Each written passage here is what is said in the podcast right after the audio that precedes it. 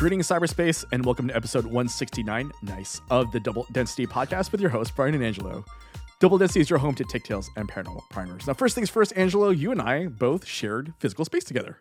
since I'm laughing because. I wasn't expecting the uh, 69 joke from you. I had to. I my friend, I had to. It only comes up once every hundred episodes, right? So it's true. True. Yeah, we saw each other in person.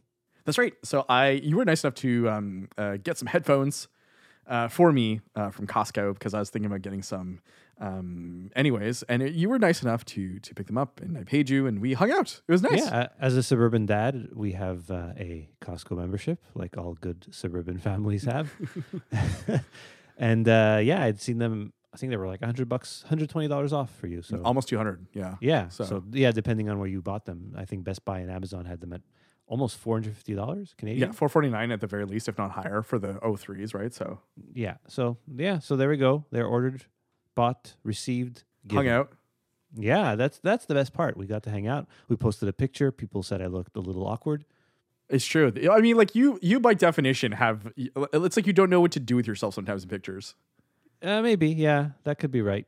But I do feel like every year we take a picture of ourselves. So 2019 was my wedding. 2020 we took pictures of each other um, uh, from your front uh, uh, porch, and then this year we we hung out together for a little bit. yeah, we could be closer. It's true. And uh, yeah, I, I'm. By the way, I am now fully vaccinated. And I'm going to be. Uh, so this airs on Wednesday. So tomorrow morning I go for my second shot. Yeah, my armpit hurts. that's that's what's hurting right now, and it seems my arm like like like on that same side. So that's Right. a, a symptom I've heard people have. My wife had it swell quite a bit actually. Uh, for me, I don't think it's swollen much, but it's uh, it's tender around there. But apart from some fatigue and stuff, so far, uh, almost two days on, no major uh, issues. A little sore and stuff here and there, but? But that's That just aches and pains. age. Like those are the Angelo Fiorentino aches and pains. Like nothing new there to to list off. Well, yeah, de- definitely my arm hurt yesterday. Right. But you were also doing manual labor. That was before I did the manual labor. After I did the manual labor, my arm was better. Uh, like, oddly enough, okay. Well, yeah, but no, but because the pain was coming from the vaccine, right? So Right. The the cure is what is it? The the cure is worse than the disease or whatever. that's what uh, our friend Donald Trump said.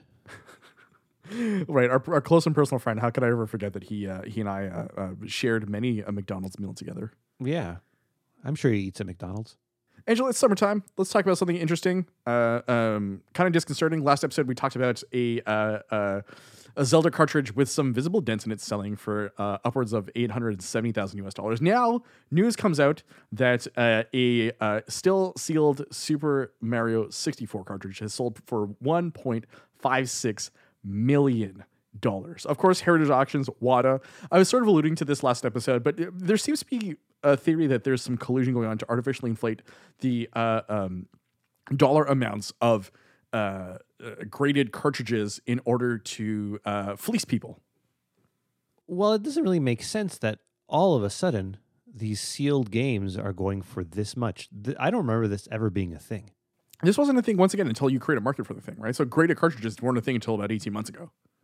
And now we're seeing games that, I mean, Super Mario 64.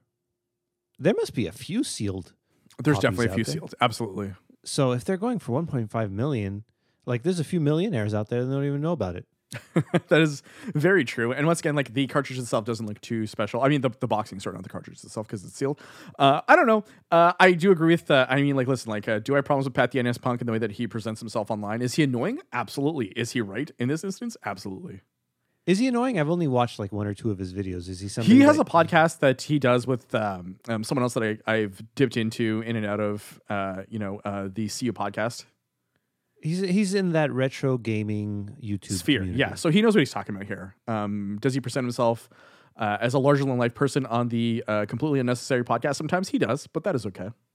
Well, just like us. Well, I mean, like you don't, you don't, you're not, you're not a big bragger. Do you want to work on that? Like, what is something you want to brag about Oh well, uh, Brian, I have uh, I have a couple of home pods. that are still standing?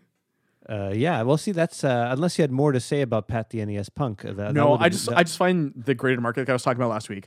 Uh, the greater market for anything at this point, any sort of collectible, whether it be action figures, uh, trading cards, video games, is up and running, and uh, people uh, see this as a boom the same way as uh, people in the early '90s saw comic books as a speculator boom, and of course. people got taken to the cleaners. That's why you can find a lot of different cases of several uh, landmark releases, including X Men One and X Force One, um, uh, being sold uh, Yeah. for a reasonable amount. And we talked about um, trading cards as well at that point in time. Uh, I was a young teenager collecting hockey cards, thinking, "Oh my God, this is an investment." It is not an investment; they're worthless at this point. Twenty true. years later, Sorry, I'm sorry about that. it's okay. Have you ever okay. bought anything as an investment? I'm kind of curious. Uh, I mean, uh, not really. No. No, I don't mean like real estate. I mean like collectibles. no, not really. That's that's that hasn't been my thing. I've never bought anything with the intent of like collecting it. Like to me, like people who buy adults who buy action figures and keep them mint on card is kind of weird to me. And you know, good on you if that's what you like to collect. I don't. I like how I'm you're not hedging your bets here. I'm coming out Well- fully one way. Yeah, I know. I'm really not much of a collector for anything, really. So If I you mean, could have the money, what would you do? huh? Musical instruments? Yeah, you know what? That's not a bad thing. I mean, I guess my my limited edition Takamine guitar is some sort of investment. I I don't think it's appreciated in value though. I, I paid about two thousand dollars for it. I was gonna say you're not planning on flipping it either, right? So Never. No. I mean, I like that guitar so much, and it's funny when I bought it. It's like, oh, it's the year two thousand. It's like a year old. by the way, did you say me? I like that guitar so much. No, no, no. It almost sounded that? like that. Yeah, it almost sounded like that. Uh, we'll rewind the tape uh, when I'm editing. to Maybe, see yeah, If that's the case. yeah. Uh, maybe if so, uh, side note, uh, congrats Forza Italia Euro Cup. I don't care. You care. There was a lot of honking. I'm glad we're recording in the evening because like an hour and a half ago, there was a ton of honking everywhere. And people may be wondering what is the connection between Italy and perhaps uh, me saying, meme, I like that guitar, uh, is because here in Montreal, this is how some uh, folks of my ethnic background speak. It is very true, and I've heard it many a time, which I feel comfortable uh, highlighting because of the fact that you've also mentioned sometimes that you accidentally do it. Very rarely, though. Very no, that's the thing is you very rarely do it, but every time you do it, it's such an enjoyable uh, moment for me to hear you in your full Italian glory. Congrats on the Euro 2021, Angelo. Do you care? So, this is the thing that I almost feel bad for not caring. I used to love soccer tournaments. I watched every game in the World Cup games and uh, the World Cup games as if they're the Olympic games. In- but in like the World Cup tournaments and the Euro tournaments, I used to love watching them. And as of the last maybe five or six years, I've completely lost interest. It also doesn't help that I no longer have uh, regular live broadcast TV to watch these things on. I was about to say, I think the the uh, lack of access to games has sort of forced you to walk away from them. Though, if you did want to pay for a sports package, it's there, but it, it can be quite hefty too. Yeah, the only thing I pay for, we've discussed this before, is the F1 app. It's 80 bucks a year. Really worth that 80 bucks. Right. Speaking of things that are worth it, you were alluding to the fact that you own HomePods before. Let us close the circle on this. Uh, there seems to be a bit of a problem with some of the HomePods, and you're quite scared of what's going on. Well, so I'm less worried because I only got them last November and they are both still on full warranty. So if something were to happen, which is what seems to be happening to these people, it would be covered. Uh, some people are speculating that update 14.6, which is the latest release of Apple's various OSs, so you're on iOS 14.6 and tvOS 14.6, and as well as HomePod OS, which I'm not quite sure what it's called. I think it's called Audio OS. I don't know. Uh, anyway, Home OS, let's call it that. It's Wow, Actually- that that very close to a slur. really okay. Oh yeah, okay, I see what you mean. But see, I don't think that way. No, I know you don't, Um, because you're so you're so kind-hearted. Yes. 14.6 is apparently quote unquote bricking HomePods. Now, this OS update came out at the end of May, so it's been out for almost two months at this point. The only bug I noticed that made did actually make my HomePods run warm is did we discuss it where I troubleshot why my HomePods would stay lit up when I would turn off my Apple TV? I don't remember if you had or not because I honestly will tune out. uh, yeah. uh, So anyway, so when I got my Apple TV 4K, it was the first Apple TV I had where you can actually put the HomePods as the default audio source, which is really great because they do definitely. My TV speakers aren't terrible, but these do sound really good and take up way less space and cost a lot less than a big surround sound audio system. And I noticed I turned off the TV. Oh, the HomePods are staying on and they're not playing. That's not usually what happens. And I felt they were getting warm. Anyway, I did some troubleshooting. If you quit the the music app on the Apple TV, it actually makes them go back. But what is the problem? You still haven't highlighted what the issue is for most people here. So apparently 14.6, and before this, the beta of uh, OS 15, which was not available to HomePod. So people installing it on their HomePods were actually doing so uh, either if they were developers or just getting it, uh, not really illegally, but they were getting it and they shouldn't. It was really burning out these HomePods and causing a logic board failure. People are saying 14.6 is doing the same thing. Now I've touched the top of my HomePods.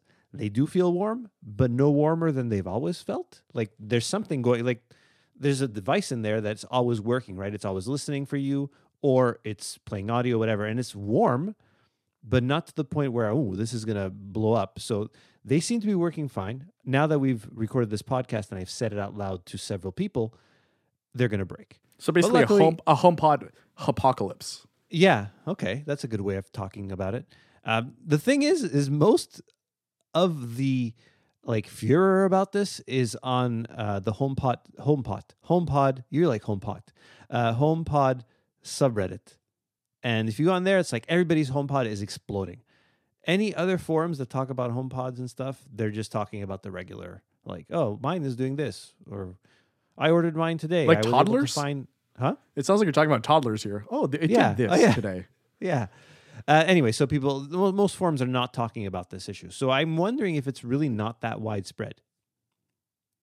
I don't know. I'm kind of curious to see how this this play. I, how many people actually realize what's going on too? I wonder. Yeah, and the thing is, that Because bothers like me. unlike you, most people aren't hugging their HomePods and praying that they're room temperature. yeah, I like. Look, that's the thing with these HomePods is I got them, and they got discontinued a few months later. But knowing Apple, they'll be keep working because I mean I have seven year old uh, Google Homes, and they're still fine. They still do their job. They still work. They're not getting any updates or anything, but they're still working. So if as speakers, you would think a speaker with a microchip of some kind in it would last relatively long. There's nothing in there that really would break. Like I have 25 year old speakers that still work fine. Right? Like you there's not much in there for to for it to break. So it seems like there's a heat issue that's causing these components to break down much quicker than they should. So uh, uh, something to watch uh, out of week one of the HomePod apocalypse. Uh, Yeah. I'm sure you'll want to give updates because that's the way you roll, and that's fine. I will allow that. Yeah, and keep in mind this this update that is apparently bricking these HomePods all of a sudden came out over a month and a half ago. Right. So and and a lot of the forum up like on Reddit, I wonder if there's people just making this up because oh, I just updated wait, hold on. HomePod. People making things up on the internet? Go on. I'm intrigued. yeah, listen, the, hear me out. There's people saying, "Oh, I just updated my HomePod," and yeah, uh, me too. It bricked, uh, but it updated weeks and weeks ago, and most of HomePods are are set to auto update. Yeah, unless you're physically like one of those weirdos who's like, I have to uh, manually update my my HomePod every install, right? Well, I mean, HomePods traditionally, actually, there's, there have been updates that have broken HomePods, so it's not a bad idea to keep it on non-auto update. I think mine is off for now, but I might turn it back on. I don't really care about that because I know when updates come out, I make sure that because I've had an iPhone uh, have to be completely reinitialized because an update was not good. Usually, Yeah, I hold they- off on those. Yeah, so like same those thing are with those are more critical to me. I hold off on those for a little while, um, and I wait to see if there are any large issues. Uh, usually, the first day or two on Twitter, you definitely, especially in the tech space, get to see what the issues are. Yeah, and I I do I do the same with most things, right? So I'll, I'm going to hold off on the next update for the HomePod, see what happens. Hopefully, people that are having issues, it's going to get fixed. Uh, some people saying that the issue was related to having it as your default audio for Apple TV, and I'm wondering if people that didn't notice that their HomePod was staying on after they turned off their Apple TV, maybe those units were running hotter for way longer than they should, and that could have caused an issue. Fun fact: I also, uh, for fun, wanted to see when my HomePods were uh, manufactured. Right, the HomePod came out in 2018. Based on the Apple serial number on both my HomePods, my HomePod was manufactured in uh, late 2017. So my HomePods are from like the initial stock of HomePods. I think this is why Apple discontinued the speaker. They just could not sell them. They people Yeah. were not interested in this thing. Yeah, except And- for people like you. To be Well- very honest, if you were if you applied these skills to a social science, you'd be an incredible investigator. Oh, maybe. I look. I have to say, I I had to uh, force you. We'll talk about this in a sec, but I had to force you to watch the movie we're going to talk about in Paranormal Songman. yes. Um, but going back Speaking, to the but before I important thing- forget, yes, go ahead. No, I was going to say the important thing is that HomePods are actually really good. Most people I know that have a HomePod are very satisfied with it and really like it. And uh, so I'm hoping these things last for a few more years. What's the, what's the Venn diagram of HomePod owners and Apple enthusiasts almost a- enjoy? almost almost a circle. Well, there you go.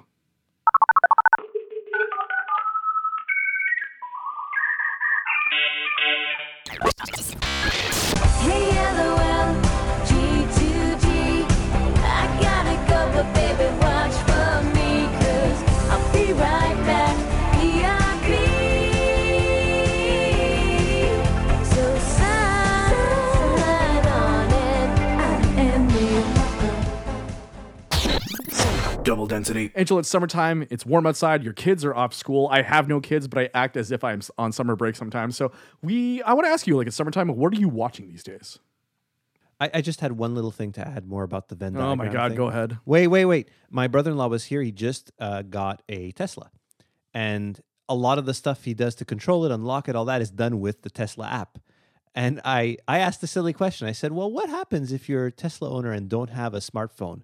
And then we both said, Well, the Venn diagram of that is pretty like, like, well, what would be the case of somebody buying a, a technologically advanced electric car and not having a smartphone of some kind? Hear me Pretty out. Hear, hear me out. Okay. Okay. A Tesla owner dies, right? Okay. The only next of kin is uh an older relative. Maybe in that case. Okay. And then they'd say, I don't want this newfangled. That's what I'm saying. They probably sell it. What I'm saying is that like the only instances in which um or someone in a developing country, right, would somehow know with a Tesla who Uh, yeah, and would know. get a Tesla. Like, yeah, somebody in Cuba. I'm not I'm- saying oh. this is realistic here. I'm just saying it's Yeah, it's, I it's a get it. scenario. But most people that buy Teslas um, pretty much guaranteed to have a smartphone, would you say? Yes, absolutely. Okay. All right. So what are we watching? What are you watching, Brian? Well, I mean, I want to start with you first because I think mine's gonna get weirder than yours. Okay.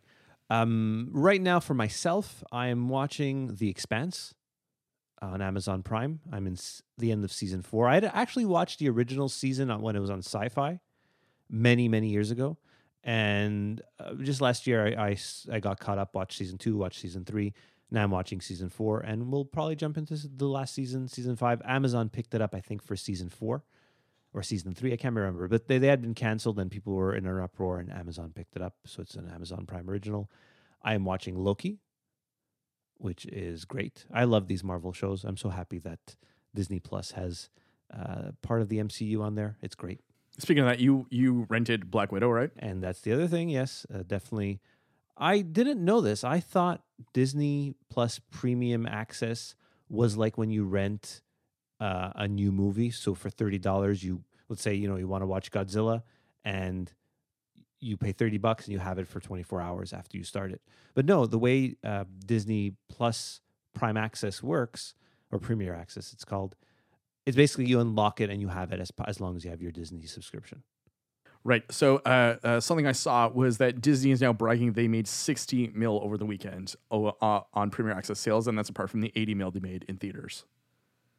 So how do they calculate that? Is does Black Widow only is is it only in terms of its its box office uh, take? Does it does, do they only count literally the box office, or do they count the uh, the home box office, which would be HBO? But HBO, yeah. they add, I think all sales together, right? So I think that like in order to sort of like navigate that, um, uh, 60 mil is a pretty impressive figure, and they would be showing that if it were any lower. So I feel like they're just humble bragging at this point. Yeah, and this is great because, um, as you know, I'm very happy to not have to go to a movie theater to watch. Uh, I miss Widow. the theater experience. You dislike it. Yeah, and I mean now that look, if this was when I still had my little 40-inch 720p TV with, you know, minimal sound, I would not be that interested in doing this. I'd rather go to the theater. But I, you know, a few months ago I bought a new TV. The uh, aforementioned HomePods sound fantastic for this. Uh, Disney has great. Uh, it doesn't have Atmos, but has 5.1 sound. Um, but uh, yeah, sounds really good. The other thing you, you really failed to mention there is that you have you have a, a offspring, right? So like, the cost of going to the movies is exponentially higher. yeah, I wouldn't be going alone. Uh, funny enough, the only movie I've ever seen alone in a movie theater was one that had featured Black Widow, and that we it was uh, Captain America. I think I actually it was Captain America and the Winter Soldier, not Civil War. So you would uh, you've never been Oh, to I- movies yeah. alone apart from that. Apart from that, yeah. Really? Okay, that's kind of incredible. Uh, I, as a cinephile, of course, have seen uh, many a movie alone. That's fine. Not everyone has the same taste as I do. I have not yet, yet watched Black Widow. Um, I've been obsessed with the TV show Floribama Shore. I think I mentioned this. It's the uh, You mentioned It's the southern as- version of Jersey Shore. Uh, apart from that, You mentioned we- this in front of my children, actually. I did, yes, and you you should watch it with them. Definitely, definitely worth it. Uh, definitely Okay, G-rated. great. Uh, I also uh, recently watched Werewolves Within with Sam Richardson. Uh, super Okay. enjoyable, fun. Um, a bit gory towards the end. Werewolf movie, kind of enjoyable. Uh, and uh, I tried watching the Tomorrow War. Yeah, I I didn't hate it. I lasted twenty minutes. Really? Okay. Yeah. You just don't like Chris Pratt. I don't J.K. Simmons. I, I enjoy both of them. How dare you? No, uh, instead, I forced my wife to watch an Italian shark movie from the 90s called Cruel Jaws. The new Pixar movie? no. Um, no, Bruno Mattei's Ju- uh, Cruel Jaws, which was originally supposed to be called Jaws 5, Cruel Jaws. Angela, are you, I think we've talked about this, but you're aware of like uh, in the past, the way the copyright works in Italy is that you can create a sequel yes, I remember. There was like zombie movies as well. Yes, so Alien Two. Um, so Bruno Mattei is a, an exploitation director. Uh, uh, Cruel Jaws is highly enjoyable. So a couple of things about Cruel Jaws. Firstly, it cannot be shown in North America um, very easily due to the fact that it steals footage from multiple Jaws movies. Oh, wow. I didn't realize you were allowed to do that. So Universal has threatened to sue whoever tries to release that because at one point Scream Factory, which is the uh, Shout Factory um, horror slash sci-fi label, was supposed to put this out and I'd pre-ordered it, and then Universal had threatened them with a lawsuit if they um, pressed copies of Cruel Jaws. Uh, very weird. Secondly, one of the protagonists is a dead ringer for Hulk Hogan. Very weird and hilarious to Oh. watch. Uh, speaking of horror movies, I watched a horror movie a few months ago called Ready or Not, which I really enjoyed. It's really good, right? Yeah. Um, my wife is not a huge fan of horror movies, but she was able to watch Ready or Not, and she also really, really enjoyed uh, Cruel Jaws. So- That's with uh, that's with Hugo Weaving's niece, I believe. Correct. Samara Yeah, Weaving. Samantha. Yeah. Samantha, Samara, Samara, I remember. think. But she does such a great job in that movie. It's so Yeah. fun. It reminds me of uh, of um, uh, You're Next a little bit. What's your next? It's another kind of these like type of movies that are like eh, eh, that are situated around like a single space. Okay. Yeah, those are those are fun. So I, Cruel um, Jaws, Cruel Jaws. Yeah, well, uh, the another thing I've been watching. These are with my wife. We've watched a couple of shows on Apple TV Plus. We're watching, uh, watching Physical with Rose Byrne. Uh, she's great in that. From uh, from she's from Bridesmaids, Right. Yes. and we're watching The Mosquito Coast, which is based on. Um, well, it's there's a movie with Harrison Ford in the '80s, but it's based on a book from the early '80s as well, with uh, Justin Theroux from uh, uh, The Leftovers. Ah, yes, of course. Louis Theroux's cousin. I made the same joke to you earlier this week when we discussed. Yes, and then I and then I mentioned that his uncle wrote the book. Right. Let us uh, before you cut me off. Let us run over and talk about a movie on the paranormal side of things. How does that sound? Oh boy.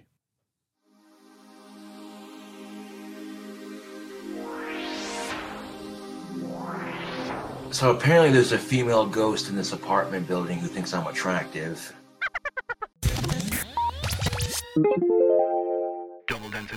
Welcome back to Double Density, and as always, we are switching gears from tech to the paranormal. So this week we have one topic and one topic only. Angelo, we said we'd stay away.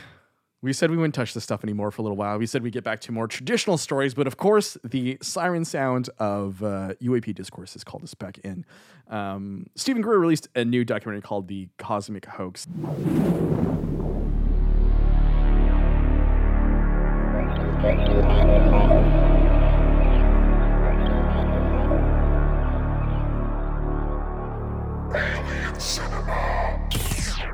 Did you watch it? Let's start with that because I there was there was some it. confusion there. Okay, I did not watch it. You did not.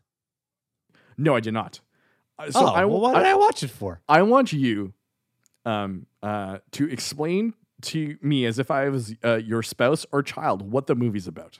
Okay, and and keep in mind, I watched it half paying attention, and I skipped through through a few parts. Uh, I see now I remember her name, but I couldn't remember it at the time. But I get I kept getting confused with the woman in it, which is oh, what's her name now? Linda something, not Linda Moulton Howe, but another Linda who writes. Um, but I kept thinking it was Linda Moulton Howe. Anyway, uh, there's a few different talking heads in the movie. Steven Greer, of course, being the main one, and he's both a talking head and an interviewer. And he's sometimes sitting across the table. Okay, but like. I'm talking like super basic. Like this is like Yeah, yeah, very, no, but- this yeah, is very that's it, inside baseball. Like how would you describe this to your wife or child or children? Sorry, I I didn't mean to do child erasure. this is okay. A movie using uh, UFOs and the current discourse about UAPs and UFOs to sell us his app. Angela, I lied to you. I watched the movie. Okay, and that's how you that am I is that accurate enough? It is accurate enough. I have three and a half pages of notes here. Okay, what's who's the Linda in it? Is it Linda? What's- Harris. Oh, Paola Harris. Okay, I'm like, I, I kept getting her confused with Linda Moulton Howe, and now I couldn't remember her name. So they're two different investigative journalists that both fell off the deep end when it comes to UFOs. Correct. Correct. So let's talk about Steven Greer's The Cosmic Hoax, which is an 83 minute documentary. And it's funny that it, I'm calling this a documentary because a couple of weeks ago we discussed it's the idea of calling things personal video essays, which I feel this might be more inclined to do, right? Yeah, this is not a documentary. This is somebody's like angry letter to a newspaper that is on is a video. um, so basically, I, and I mean, like, let's let's be honest here. It was released in the wake of the June 25th, 2021 Director of National Intelligence Report on UAP threats. Like, it was released to capitalize on the recent report. Yeah, and how long did he spend on this thing? He couldn't have spent too much. I don't know. Um, so just a Lots quick note. of B-roll is one of the one note I put down. It's available for free uh, uh, on YouTube or any sort of platform. As long as you don't monetize it, you're free to share the movie. May I ask you a question? No. Yeah, go ahead. You don't have YouTube Premium, right? I do not know. How many ads were in this thing? Not too many. I don't think any. No? Oh. Yeah, I don't think it's monetized. Oh, interesting. Okay. I mean, Um, apart from the the whole movie having is a link to his Well, website. uh, and- th- th- we'll talk about that in a bit. But uh, so my notes are in a chronological order, Angelo. So for and we're we're saving people from the pain of watching this thing, right? do not watch this. Please don't watch this. It's I watched it today, um, like as I was resting from my my aches and pains because of the vaccine. Which, um, on a side note, that my my on a side note, like still get the vaccine. The, the side effects are for me anyway really weren't that bad. A lot of I people didn't. had it worse. Exactly. A lot. Uh, some people had had nothing at all. Like friends of mine didn't have anything. Um, so let us talk about things chronologically because I've taken notes. I'm hoping to jog your brain on a couple of things. But um, the weird fake out a minute in is kind of strange, right? Because the lead up is showing um, uh, the inherent um, uh, problems in U.S. discourse, right? Uh, political, social unrest, et cetera, et cetera. And then he does a switcheroo. Oh yeah, we're gonna talk about something else. Yes, and that thing is, of course, UFO UAP disclosure. Um, and I do love the fact that the first clip he shows is Tucker Carlson, bringer of truth. There was way too much Tucker Carlson in this thing for my liking. Here, so here's a very interesting thing that I had to pause about. So when he starts describing himself, he talks about how former CIA director William Colby goes missing, is presumed dead, and Greer thinks it's because of his involvement with him and aliens, and not because the CIA fights multiple secret covert wars in multiple countries around the world. It's aliens. that, that's that's Greer's answer to everything. At, yeah, and I know you're doing this chronologically, but am I wrong? At one point, did he get upset with people saying they're interdimensional? But then, when talking about the atomic bomb, they're talking about how because these things are interdimensional, our atomic bombs are screwing them up. Correct. He got mad um, that anyone says uh, that anyone claims it's not. This isn't the ETH, the extraterrestrial hypothesis, right? Um, so right off the bat, he uh, uh, uh, he says the word corporate media, and he shows a picture of Lou Elizondo. Okay, Yeah, he's not a fan of his no. Um, or or Mellon. So uh, or Chris Mellon, yeah. So uh, a video of Tucker Carlson and Jeremy Corbell appears.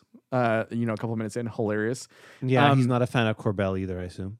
he definitely tries to very early on um, push other people, including Tom DeLonge and TTSA around, um, to set himself up as the true UFO UAP messiah who holds all knowledge and all power. Oh, and and we'll get to the double agent later. yeah.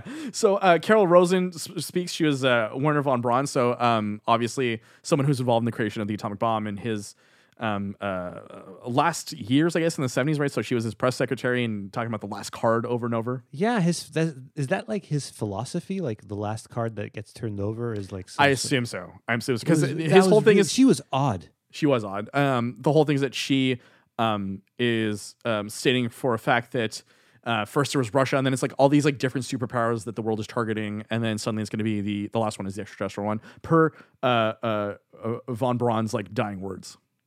Yeah, I mean the dying words of a Nazi. I mean, he was very uh, instrumental in getting the U.S. into space, which is great. But I mean, you know, the only reason he got a pass is because he was good at rockets. Yeah, he's he's part of Project Paperclip, right? So Yeah. that's how he um, was not uh, summarily executed. By the way, before I forget, something else I finished watching just recently was season two of uh, the of American Horror Story, where they're in the asylum, and both alien abduction and Project Paperclip was brought up in that thing. oh, okay. So time is a flat circle here. Yeah, it's perfect. About 10 minutes in, a man named Daniel Sheehan shows up. He claims that ETs are a threat, that uh, ETs as a threat would be used as a cover up by the military industrial complex to take control of personal freedoms. Now, we're going to talk about Sheehan in a bit, but it's Yeah, kind of he's interesting. the constitutional lawyer, correct? Correct. He is also Luis Elizondo's lawyer. Oh, perfect. This all So- works out. No, well, we'll talk about that in a bit, right? So, um, as you were saying before, the CE5 ads on screen are hilarious. So I, I wrote that down. Um, so um, it, the film is is presented in letterbox format, and on the bottom, of course, there's a roll that says "Ready to make contact with ET civilizations?" Question mark. Download the CE5 contact app for iPhone or Android. What a strange push to make during a, a, a documentary, right? It was one big advertisement for him, right? It's not even like for for his organ. It's it's really the Steven Greer show. He wants to be the most important person. On the off chance that ever we make contact with any aliens that show up, Steven Greer will be the first one to jump up and say, "I, Doctor Steven Greer, knew about this a long time ago," and he is one of those people that will not miss an opportunity to mention his title. So, um, uh, tying well into that, at one point um, during the intro, he talks about how he briefed four U.S. presidents on on extraterrestrial and disclosure affairs, right? I don't believe him. So I'll get to this in a sec. So Greer is mad that he did not get early access to the pillars of power. In this instance, Donald Trump and Mike Pence before others did. And he's claiming that people like TTSA poisoned the well for him, right? So here's the issue. If he truly did brief multiple presidents about the ET situation, then why wasn't he let into the door earlier in the Trump administration? It's a weird brag to make. At the start, you're like, yeah, I briefed four presidents, but you're no president's first choice on the matter. Well, so not that I want to defend Steven Greer, but knowing how Donald Trump ran, ran things, he'd be like, I don't want him. I don't want to talk to anybody who talked to Obama. Fair enough, but at the same time, like he's setting himself up, like he's trying to like explain his credentials early on, and then like he has to explain how he's not the first man in. Yeah, he's he is so full of it most of the time. Actually, almost all the time. I mean, like uh, very clearly, like we're talking about secret sources of power, like 20, 25 minutes in. Uh, that's talking about the Illuminati and the military-industrial complex, right? So, um, he also makes the claim that ET's reached out to Eisenhower. I'm curious to see if there's any proof to that one. Uh, I, you know, cogently, uh, pragmatically, there isn't. Didn't they mention it in that documentary? Um, you see them hand. He had like a, a flowers in his hand, and he it was there at the first meeting. And that was uh, the, the- you know what I'm talking about, right? Talking about Independence Day. Uh, What? Was it No, it was an Independent Men in Black. Oh, it was Men in Another Black, Will right, Smith sorry. movie with aliens. yes, but I always get confused by the two. Yeah. Yeah, and they're not too far apart. They're four years apart, right? So So here's the crazy thing, right? So if, if Steven Greer decoupled the ET stuff with the concentration of power stuff, he'd actually have a pretty potent documentary yeah, in terms of like explaining concentration of power, the how the military industrial complex creates narratives, right? So um, he talks about 9/11, the idea of manufactured consent, which is something I've given a lot of thought to as a, a, a communication student in the 21st century, right? The idea of like you need Noam buy-in. Chomsky book. Yeah, it is a Noam Chomsky, but it's also like a, a concept that exists, right? So the idea of um, explaining how your um, uh, rights are eroded due to the fact that the government overreaches, but it's okay because patriotism, right? Yes, of course. So let's talk about Paola Harris.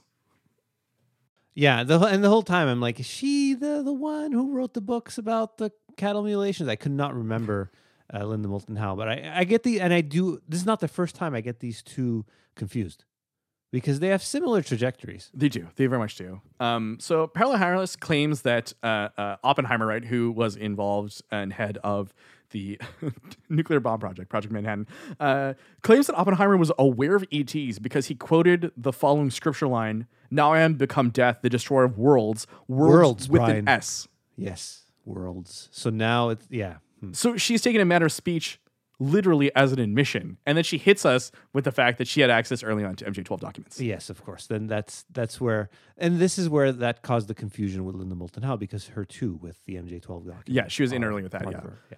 So Greer then claims that hundreds of millions of people had watched Unacknowledged, and then he makes the very interesting claim that the national security apparatus, which includes the Two of the Stars Academy people, set things in motion as a direct response to Greer's film. Yeah, it went viral to quote him. Hundreds of millions, Angelo. I don't think that many people watched it. I don't think so either. I only watched it because I'm on a podcast that talks about this stuff. Because otherwise, I wouldn't have watched it. if you and I polled the people around us who may be interested in this, I doubt that the number would reach a representative portion okay. of hundreds of million. this is perfect. What do you think? More people watched Unacknowledged, or more people bought a HomePod? Oh shoot. I want to say unacknowledged only because uh, you could more easily pirate it, but not by much. Okay, yeah. I mean, one is free on Netflix. The other one is uh, started at four hundred dollars. right. So, uh, well, uh, I mean, like free on Netflix, sure. Uh, so Daniel Sheehan shows up, and he his claim is that the CE5 people, right, the the Stephen Greer people, and the TTSA the TTSA people need to talk to and come to an understanding. Let's all get along. Is basically his message here. Yeah, and like you mentioned earlier, he's friends with one of the main TTSA people, or who you, somebody who used to be there. Well, we'll talk a little bit about that after, right? So then, um, uh, your favorite person in the world, my favorite person in the world, disinfo agent Richard Doty shows up, Oh right? my god, I So- laughed out loud when he came on the screen, Brian. using a 2016 documentary that uh, interview uh, for a documentary that Greer's company conducted. Uh, Doty, the guy who admitted to muddying the waters when it came to Paul Bennewitz and other researchers, should you know, like I don't know, like not be trusted, I guess. And they may he made it seem did he mention it? I don't think he did.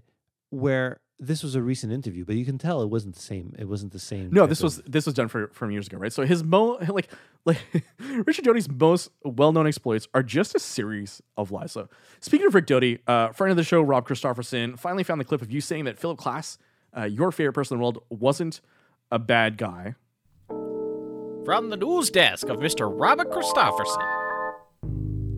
Ladies and gentlemen, for years I was labeled a fool. I was told that it didn't exist. But after hours of research, pouring through the original seven episodes of the Double Density podcast, I have found my proof that Angelo Fiorentino did, in fact, say that Philip J. Klass wasn't a bad guy. Brian, roll the footage. most of the skeptics out, out there aren't that bad. Uh, I know uh, a lot of uh, ufologists could not stand uh, Philip J. Klass, but he, he wasn't a bad guy. He just really didn't believe that uh, there was any possibility that uh, UFOs existed. And sometimes he kind of uh, stretched his own beliefs in trying to uh, disprove whatever anybody was saying. I eagerly await Mr. Fiorentino's response. Yeah, well, he tried hard to debunk people that needed to be debunked sometimes. Is this the line you're using? Let's lay this thing into bed and correct the record. What are your true thoughts about Philip Klass before we continue? He was a bit of a jerk when it came to skepticism. A bit of a jerk. Yeah. I mean, look, I, I sometimes I feel like uh, Stephen Bassett is the opposite, right? Like he's the he's a bit of a jerk when it comes to uh, being a, A bit of a jerk. this stuff. Stephen Bassett, yeah. No, I meant I meant uh, uh, uh, Philip J. Klass. Okay, he could be rude sometimes. All right, that's all I'm going to get out of you. Um, He wasn't he wasn't the nicest of guys. Let's say he was he was no Carl Sagan. Uh, mm, okay.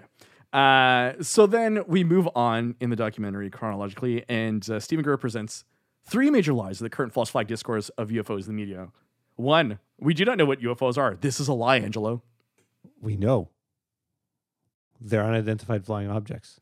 Two, the They're military does not have any aircraft that can perform in the way these UFOs maneuver. It's also. False. Yeah. Wait till later. He shows us little models. I can't wait to talk about that part. Three, they're a threat to national security. False. They're the good aliens, Brian. They're all good. Greer is claiming that governments are using man-made technology to hoax UFO, uh, UFO events, and that is the the crux of the problem here. This is the big hoax. This is the cosmic hoax here.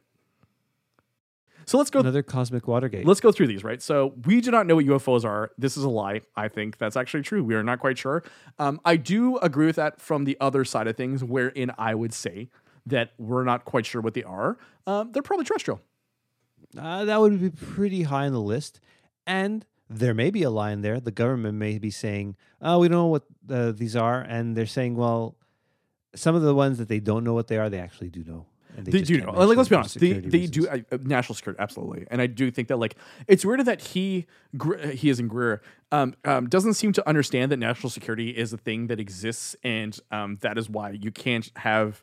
Uh, uh, uh, everything revealed to you all at once. I guess. Like, do I Yeah. agree with it? No, but at the same time, like to me, the most pragmatic reason why you would not admit to knowing these things is due to the fact that you it is from a uh, a nation that you're not friends with, using technology you're not quite sure how to reverse engineer as of yet.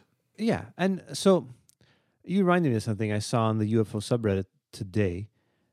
There was somebody who posted a. Uh, he said, "This is what an airplane looks like from an airplane when you're filming with an iPhone. I think it, they used the 10s, and guess what it looks like, Brian? I have no idea, Angelo. I'm, I'm, I'm it looks like a. Tic Tac. Oh, weird. Yeah, I'll I'll send you the. I'll put the link in the in what we call the show notes. So But then, you can you can see it here. It's it, it it's very much like oh, it really looks like a tic tac, and it looks really weird. It looks like oh that that can't be an airplane. That has to be something else. But no, it's it is a plane. So I will put this in the show notes so that we can all see it in its glory. So then uh, we get to the the naming the the the name calling game here. So Greer calls Nick Pope out. He calls Chris Mellon out. He calls CTS out and says it's a front. Uh, uh, for the intelligence community, staffed with quote unquote spooks like Jim Semivan and Hal Puthoff. He has a talking head mention that it's a CIA slap and not even a good one. So Greer's cool with Richard Doty, but he draws the line at these other people. Like it just it seems very strange to me, right? And he had that that son of the senator. Uh, what's his James Jim John uh, Warner? Correct. Yeah. The fourth. Yeah, the fourth. His father uh, was the third. So yeah, I don't know. Like you, you claim that these people are spooks, but then the disinformation agent you have sh- use or sorry reuse your footage for this new documentary that you probably didn't agree to. Um, that's where you draw the line. Like it's a very strange and there like, was a very- lot of contradictions in this, right? Even amongst the people being interviewed, especially when it came to things like how he's adamant that it's not um, interdimensional or other other um, like other realities and stuff. But then some of the people that are being interviewed talk about how we're part of many worlds within one world, right? So, um, yeah, it's a lot of um, a lot of wishy washy stuff in this thing. Uh, speaking of wishy-washy stuff, about an hour into the documentary, um, Greer's presenting UFO mock-ups that you were talking about, and uh, like has some guy to the left of him also demonstrating the models, like a flight attendant was going through um, like safety procedures, like pre-takeoff. It's Yes. super weird, and from what I understand, it's the 20th anniversary of the press club event, so he's kind of like hosting this 20th anniversary. But there is a man holding triangle-shaped mock-ups. also odd is he's there on the stage showing these things. There's the dude next to him, and next to the dude is a TV screen showing a smaller image of exactly that. and showing different angles of Steven Greer talking. What's the point? Like this TV screen is smaller than the like the people in the room can actually see. They can just look at him. Anyway, I just thought that was kind of odd. Uh, he also goes ahead and call and says the following, which made me really laugh hard because like this is Steven Greer quote Leslie Kean is the original shameless opportunist of ufology. So there is a French Canadian saying, Angelo, celui qui dit, celui qui l'est. Leslie Right. Kean. So let me let me Yeah. explain the French Canadian saying. So when you call someone a negative name, usually it says more about you and that you're probably the negative name yourself, right? So if you hold up a mirror to Steven Greer's claim and then uh, replace the words Leslie Kean with Steven Greer, is he the original shameless opportunist? No, but he is probably one of the bigger ones.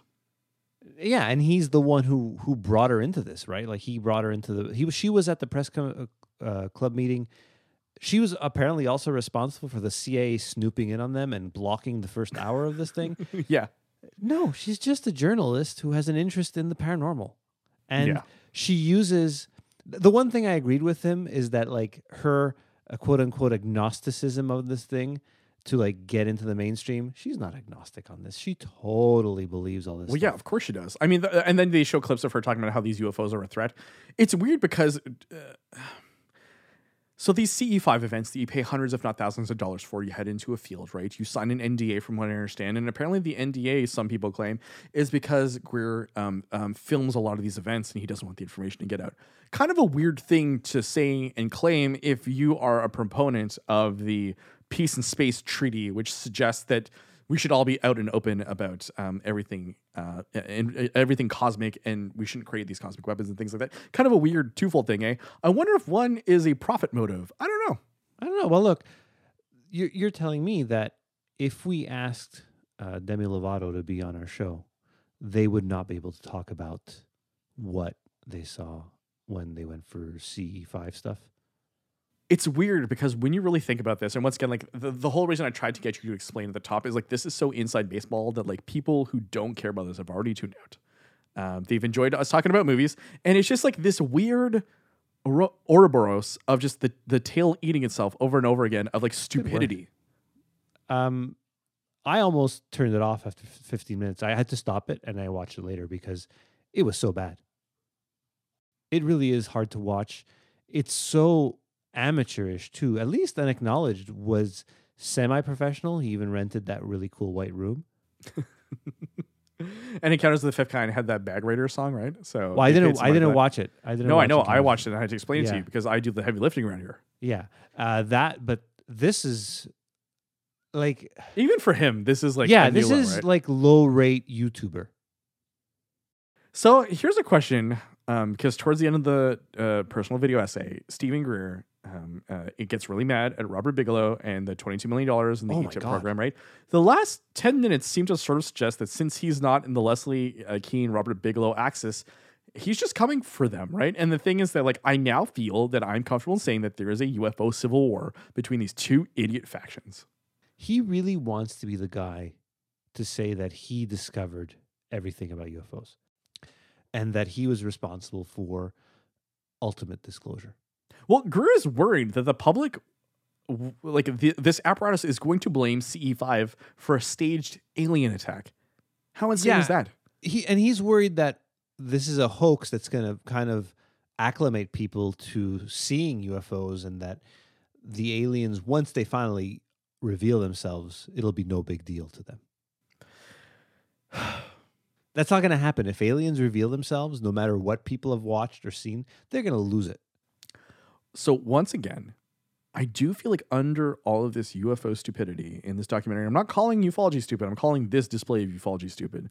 There is a pretty potent documentary to be made about the consolidation of power and the way that the military industrial complex um, uh, it, uh, goes out of their way to um, solidify that power base. Right, the rich continue to be rich, and you know, um, Sheehan makes that point. Greer makes that point. Almost everyone who appears uh, makes the same kind of points, in that like the obtaining power and attain and attaining power right are very important to um, um, different individuals uh, whether it be called a, the illuminati a secret cabal whatever you want to call it right? New But- World Order. The new world order exactly any of this like it seems uh, pr- pretty plausible in certain ways right? Like like pillars of power want to stay in power. And so to me that is a great documentary to make. This is not it because it just spends so much time um how do i put this nicely like um self pleasuring itself Yes. for the Yeah. ce5 community A CE5 circle jerk. So Paola Harris ends the documentary by saying, "This isn't entertainment. This is our survival." Which I honestly had to like burst out laughing at. I'm sorry, but like that's what I do. Because then she uh, cries and hugs Steven Greer and thanks him for being alive. And that's it. Our UFO Messiah, Doctor Steven Greer. This is it. Cosmic hoax and expose, which really isn't an expose. It really is a hundred and uh, sorry, an hour and uh, uh, 22 minute infomercial for the CE5 contact app available out now. Android, iPhone, iOS, 10 US dollars, 13 Canadian dollars. I downloaded it and I gave it five stars. Oh, well, good for you. I'm glad that you're spending your money wisely. You're you're Yeah. buying Black Widow. You're spending your money on the CE5 app. Yeah. Well worth it. It's terrible. No, I didn't buy it. Are you crazy? You you almost wanted to buy it just to like experiment for the podcast. Yeah. If anyone wants to PayPal me thirteen dollars Canadian, I'll definitely buy it and do the meditations and stuff. I've seen so many posts about people talking about how it's just a guided meditation app, right? I, So, I would okay. I would spend my money on Headspace. Let's. Uh, yes, I agree with that. Much superior. My wife uses it, loves it. Um, uh, uh, so let's move from small picture to to big picture, and let's like get weird with it a little bit, right? Because a lot of the issues that are inherent here are really interesting. So the uh, saucer people have talked to pillars of power, including the U.S. government, over like uh, for the last like hundred or so years, apparently, right? Because he keeps showing that image of like the the the group of people hanging around this like weird corpse from the twenties. Yeah, that was a weird like and apparently that's a picture of a picture. Also, you did fail to mention his whole rant on racism. I didn't. I mean, yeah, did I want to talk about that? Sure, but once again, it's like it's so unimportant to the grand scheme of things. Yeah, and it's like he's trying to be uh, quote unquote woke, but he's well, he's.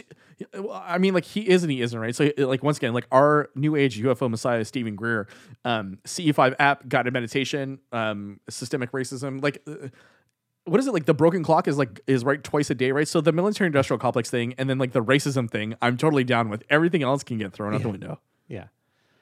He's um But so just coming back to my point, right? Like we've been at this for 100 years. Aliens have been talking to us for 100 years. They can't stop the Earth from destroying itself and weaponizing space. Like they're not going to step in. I find it so weird and contradictory that like he's speaking to these UFOs using guided meditation, and yet he can't convey that they probably need to come down here and like help us. I'm really surprised actually that he didn't tell us this COVID vaccine was a alien technology. I think that's uh, the COVID vaccine is manufactured consent. Okay. And um Is there COVID? Is there a G uh, 5G way of like saying like instead of like butt dialing, it's like body dialing? maybe I just wave my hand. What's the little baggie you're holding? Oh, I got earphones. Okay. uh, sorry, earplugs. So I pledged to our local community radio station, and I got a really cool um, uh, canister for earplugs. And let me just show them because they're not your your mama's earplugs. They're a little bit more sophisticated. to help they're you actually- sleep? Uh, no, they're just like for going to shows when shows come back. Okay. Um, so this is what they look like here. They're Ooh, like fancy. I know, yeah. So I I donated at a certain level. I got I got these, and I'm very happy to donate Well, every good for you. because I Um, care. I care. Yeah. Now, the app that we download, the CE5 app, that is going to be used on smartphones, which, according to Philip J. Corso, would have been alien technology, right? So yeah, there we go. I was about to bring that point up too. That like my favorite pet theory about uh, you know microwave technology and fiber optics and things like that, all relating back to the Roswell clash. Um, yeah, all all foundational stuff here for uh, our modern uh, tech, including fiber optics. Right, how we're communicating with each other. The CE5 app is not only guided meditation, but apparently it's a way to network with others in the area to create like you know, like intentionality experiments and things like that. So. I don't know. It's just like it's like the, the U like taking UFOs and like like ramming it filled with that that book, The Secret. yeah, no, some noetic science thrown in for good measure. Yeah. Um, speaking of noetic science, I uh in uh I didn't put this in the show notes, but I'm gonna link this to you right now. You're gonna go ahead and you're gonna help me uh, visit a website, Angelo, and I want Okay. you to just keep an open mind, okay? Okay. So at the end of the documentary, there is the uh, Peace and Space Treaty website, right? So ban all space-based weapons I read that as penis space. for national and world security, prosperity, and sustainable development. Okay, Okay, I'm, re- I'm redirecting to it right now. perfect. I'll, I'll hold then. Oh, look how happy they are. Leaders of Brazil, Russia, China. So I want you to click on BRICS. About Us. oh, God. So uh, what I want you to do is I want you to go to the bottom uh, to the section called Honorable Mentions. Edgar Mitchell, he's no noetic science, right? Correct, which is why I was I was laughing about this. But you've got Will Tim Miller, Leary. you've got Paul Hellyer, makes sense. But then the last two made me laugh, right? So you got Jon Cypher, aka Major Dad, and uh, Jesse Jackson, who apparently, as part of his Rainbow Push initiative, uh, also wants uh, space peace. General Craig and Major Dad. Oh, wow. So Space Wow. peace, Angelo. I read that as a retired boxing executive. What is strange though is that if you go ahead and click, and because I've read all of these, if you click the Jesse Jackson bio, um, Yeah. there's no mention of him uh, explaining anywhere where he agreed to be a part of this. Also, same thing with Jon Cypher. Unfortunately, I, I do believe it he passed. But the fact is, they couldn't find a proper picture and just decided to take a screen cap of Major Dad. I mean, I'm sure there'd be something on. I mean, so so IMDb. before I forget though, Jon Cypher did act as MC for the 2001 uh, press club um, um, uh, uh, bombshell meeting, right? So that's fine, but you don't the- have that's a the one that was infiltrated by Leslie Kane. correct. You don't have a better picture than this. No, none. None exist. Also, I hate to bring this up, and I'm sorry because I know how much of a fan you are. But um, uh, a couple, a little while ago, John Rogan, Joe Rogan, not John Rogan, uh, Joe Rogan interviewed Edward Snowden, who said that he spent a lot of his time in the CIA trying to find files on aliens. And guess what, Angelo? He Came up with nothing. nothing. Nothing. Nothing interesting, which I do believe. Yeah, Edward Snowden, I think, is way more trustworthy than any of these. Uh, uh, we like to call them hucksters, right? Yeah, or Grifters. grifters, grifters. There's definitely a lot of grifting going on here. Yeah. So uh, let's take Edward Snowden's word. I mm, yes, I think that at a baseline, the man who uh, revealed um, uh, several very problematic uh, security programs going on in the United States and worldwide, uh, you know, including Prism, um, uh, probably more trustworthy than the guy saying let's use guided meditation to talk to space aliens in order and to lights. get things right. We need lights. Yes, of course, we need lights and space aliens, and like, um, don't get me wrong, like guided meditation, intentional stuff, super cool, great, Yeah. h- helps for personal growth. Not quite sure how it works if we're going to talk to these interdimensional extraterrestrial beings. We should have done that, by the way. The night um, is uh, shine flashlights into the sky. But uh, the summer is still in swing, Angelo. I'm willing to come up to your place or down technically to your place in about a month. Let us wait for it to get a little bit dark, and I'm willing to try um, guided meditation with you. We should do this. We should try and find some guided meditation apps, um, or like some stuff on on YouTube, and then try to uh, talk To the aliens. to an alien. Let's do this as like in and like I I don't want to come off as cynical because I do believe that there's a lot of value in this, and I feel like I would approach this with an open heart. I don't know about you, but I kind of want to give this a shot. Yeah, we can even. We'll both be vaccinated by then. We'll be able to hold hands. while we and wait while we wait for the space aliens to show up or just to talk to us. Now, it would be really bad if they did show up. I'd be like, I didn't, totally didn't believe in you. I'd be totally well. I think that you and I would have a different podcast thereafter, right? Yeah. Oh yeah, we'd be very much in the CE5 camp. So I mean, like, listen, this bi- this this documentary slash personal video essay is free. Obviously, it's an ad for the Contact CE5 app. The uh, that mention appears several times during the video. Yeah. Our our And- new and- age UFO messiah, Dr. Steven Greer, the Cosmic Hoax. I don't know. Um, uh, I will never watch that again. No, it's terrible. Uh, including a lot of the footage you showed was some proven hoax UFOs, like or or proven not to be UFOs. One of my favorites was in there, the Phoenix lights that were actually flares. That has been proven to be flares. So, yeah, lots of garbage in there. and we survived it. Angela, I feel like this is a good place to end episode 169 nice of the Double Density podcast. Where can people find us on the internet? You've had a lot of practice with this. I hope you can get this right. Um, on doubledensity.net. That's our website. You can Correct. see our pictures and everything's linked there. You can even fill out a form and send us an email with it. Please do. Pretty, yeah. pretty great. You should do that. Tell us, have you watched this dumb documentary? It's terrible. Slash Don't personal watch video it, essay. but if you have watched it already and can't take it back, uh, send us uh, an email. Yeah, we want to hear your thoughts. You can uh, send us something on Twitter at Double Density uh, Nope. Podcast. Nope. Double Density Nope. underscore Density. Double underscore Density Correct. at twitter.com. People, Slash guess who manages our social media? Gu- Not guess me. who? You can find me on Twitter, Angela Fiorin. You can find me at Brian Hasty. And uh, let us uh, uh, close this loop off by telling people that they can visit us on Instagram at Double Density Podcast. They can see our picture over That's there. That's the one that's Double Density Podcast. Yeah, as well as our email address, doubledensitypodcast at gmail.com. Cool. So this has been it for episode 169. Nice of the Double Density Podcast. Angela, tune in next week as we try to debunk more uh, New Age thoughts and feelings uh, related to the UFO UAP community. And I'll see you around. I'll see you in the skies. I might even see you hanging around. Uh, we're probably just going to talk about UAPs next week. We're not going to. I'm, I'm trying my hardest not to do that at all. All right. See you, Angela. Bye.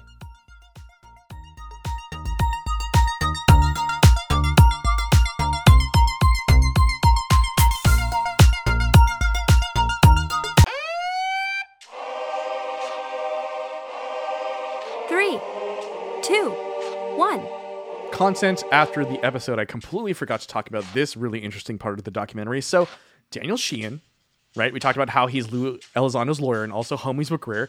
So he, after the documentary came out, posted on a statement on Facebook saying that he was mischaracterized. So he was told he was being interviewed for a 20th anniversary press club documentary. And so that's why he started talking about like different things.